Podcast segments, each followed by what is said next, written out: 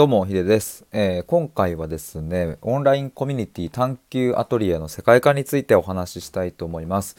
えっ、ー、と、ここ1週間、2週間くらいで、このコミュニティの話はずっとしていたんですけれども、ようやくですね、世界観とかが、えっ、ー、と、まとまって、え文章にできたので、えこれをちょっと今日はお話ししたいと思います。興味のある方は最後まで聞いていただけると嬉しいです。えー、改めましてこのチャンネルでは対話と考えることを大事にしている僕が日々疑問に思ったことや言葉の背景について深掘り探求していく配信をしております。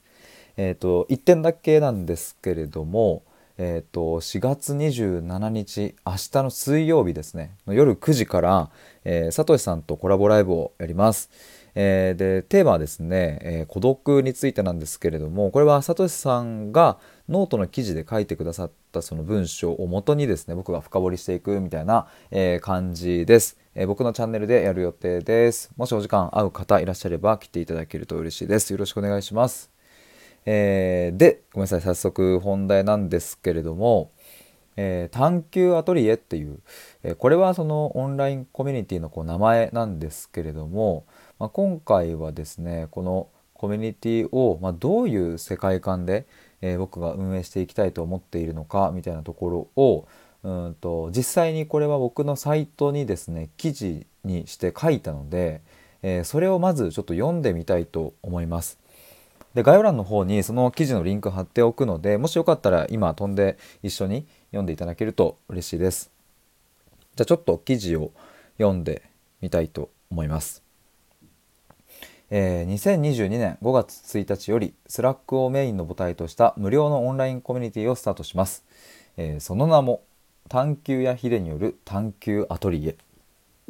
えー、ということで今回はこのコミュニティの世界観をまとめていきたいと思います、え、早速ですが探究アトリエが目指す世界観を一言で表すとこのようになります。人間らしさを探求し自分らしさを考える。え、これを具体的に説明したいと思います、え、そもそも自分らしく生きるとかありのままで過ごすみたいなことってここ最近はいろいろなシーンで言われていますよね。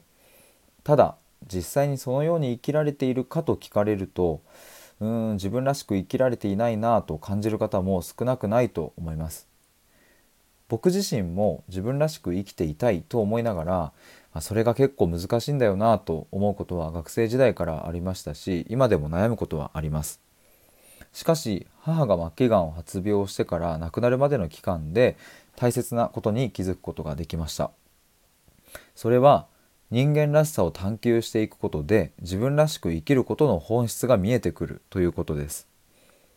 母ががんになってから僕たち家族は今まで見て見ぬふりをしていた問題とたくさん向き合ってきました。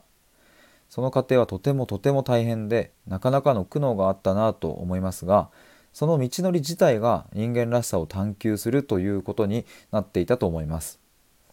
その当時は必死だったのでああ今は人間らしさを探求できているなぁなんてもちろん思っていませんでした。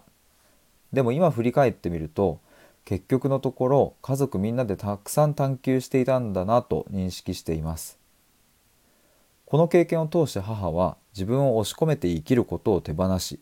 自分を素直に表現して生きることができました。がんになってから徐々に母の心からは抑圧がなくなり自分らしさがドバーッと流れ出ていくようになっていきます。そして母が亡くなる数日前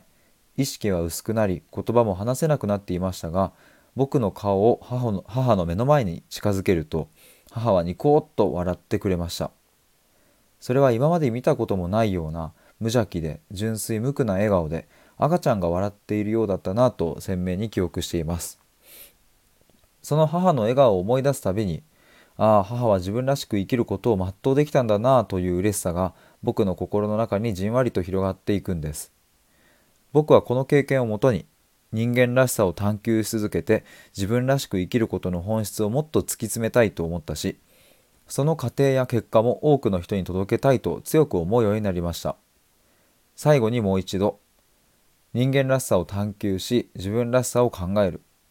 今回のオンラインコミュニティ探求アトリエではこの世界観を目指して歩んでいきたいと思います。